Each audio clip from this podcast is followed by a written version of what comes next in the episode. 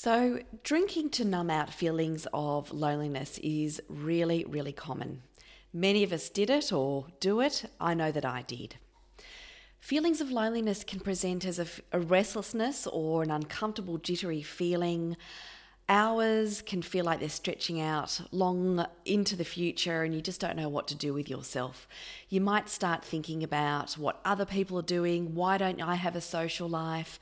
You might start to feel really shameful or disappointed in yourself. You might start catastrophizing the situation. Perhaps it's triggered by the fact that your partner's out and about drinking and hanging out with mates and you're not, you're home alone. The point is that loneliness can feel really uncomfortable. We're human and we want to put an end to this feeling pronto. This uncomfortable feeling that we have, it stems from a part of us that is primal we have a survival instinct to connect. This kicks in from the age of 12 to 13 when we started trying to seek independence away from our family unit. The reasons for loneliness can be many. It can be locational, circumstantial, there might be self preservation instincts to protect yourself, and it have roots that stem as far back to our upbringing when we were developing our attachment styles that we developed in turn from our parents. The main message here is that belonging and connecting is a need. It's not a want, it's essential to, to our well being, it's primal. So let's have a really quick look at what is true belonging. True belonging is a spiritual practice of believing and belonging to yourself so deeply that you can share your most authentic self with the world. Thank you, Brene Brown.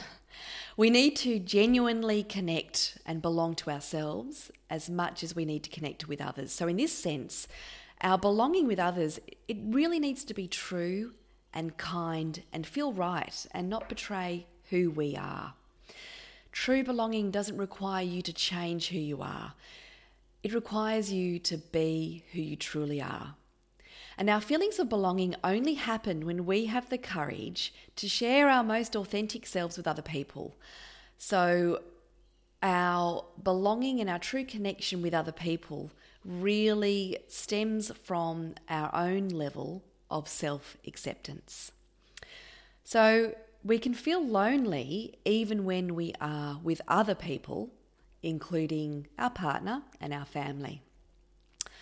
Feelings of not belonging, feelings of loneliness can show up out of the blue and quite suddenly and can generate really powerful feelings. So, anxiety, fear, shame, restlessness. And again, these are really hard feelings to sit with when you're alone.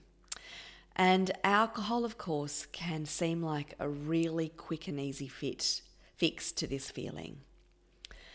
The other thing is, we don't want to have to hustle for belonging either. You know that feeling when you're out and about with a group, you're seeking approval, you're smiling a lot, you're trying to put your best uh, self forward.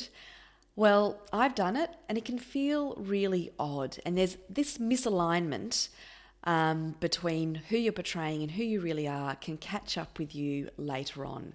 This persona that you're putting forward is actually a barrier to true belonging. We don't want to have to work for true belonging. So, belonging is a practice that requires us to be vulnerable, to get comfortable, learn how to be present with other people without sacrificing who we are. So, let's have a really quick look at connection versus disconnection. Disconnection is based on fostering growth, gives us purpose and meaning to our lives. It allows us to be healthier and happier and here's the important part it allows us to better cope with stresses in our life. Connection quality is all about being seen, being heard, being valued. We derive sustenance and strength from a relationship. Uh, on the flip side, disconnection is where you feel misunderstood, invalidated, excluded, um, and you really just feel like there's no one out there seeing you and hearing you. So, here are six important factors for you to consider. Firstly, do you know who you really are? What are your values? What lights you up? What are your passions? What are your strengths? What are your weaknesses? What makes you happy? Think of something you are most proud of. What do people say um, that they admire about you? What a, what's a really hard achievement that you have been able to accomplish in your life? Secondly, consider whether you've got avoidant tendencies. Do you avoid connection or avoid possible rejection and pain from others. People can create their own disconnection strategies, so hiding parts of yourself to keep feelings and thoughts to yourself rather than sharing them in relationships.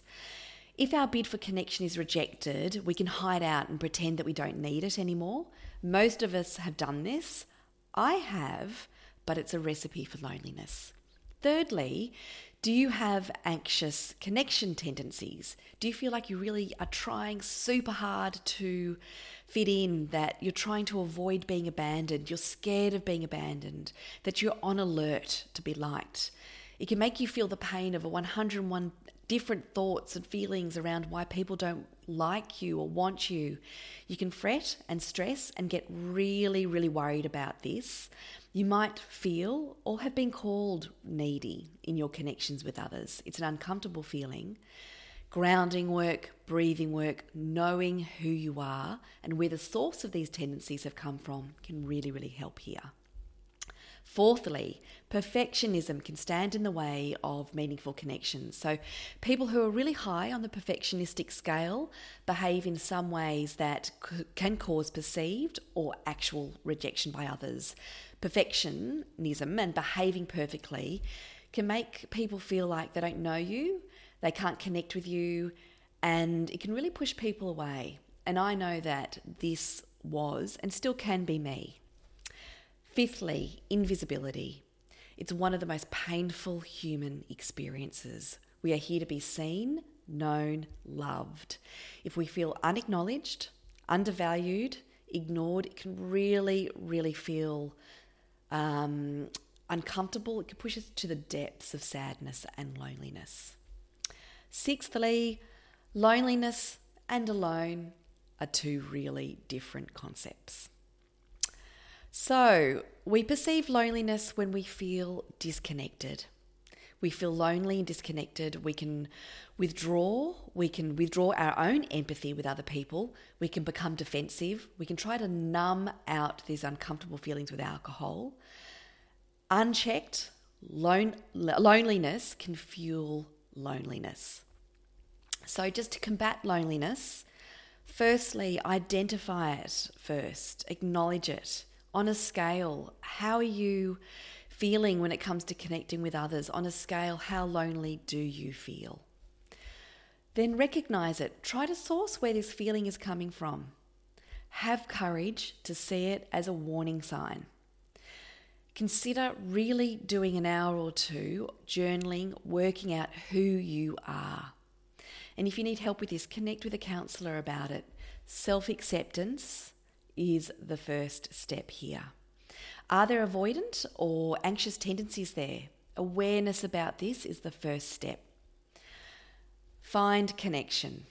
It does not mean that it needs to be full of a crowd. It's not about quantity, it's all about quality. Um, it can mean joining a group. It can mean just finding one really good person that sees you and hears you. It can mean a walk, a coffee with a mate, a hobby group, a volunteer group. You can volunteer, you know, and you can really feel connection that way. Just give it a try. Or reach out and really talk to somebody about how you can really start undoing some of your protective mechanisms that have stopped you from connecting and get to know yourself. There's always somebody out there that can help.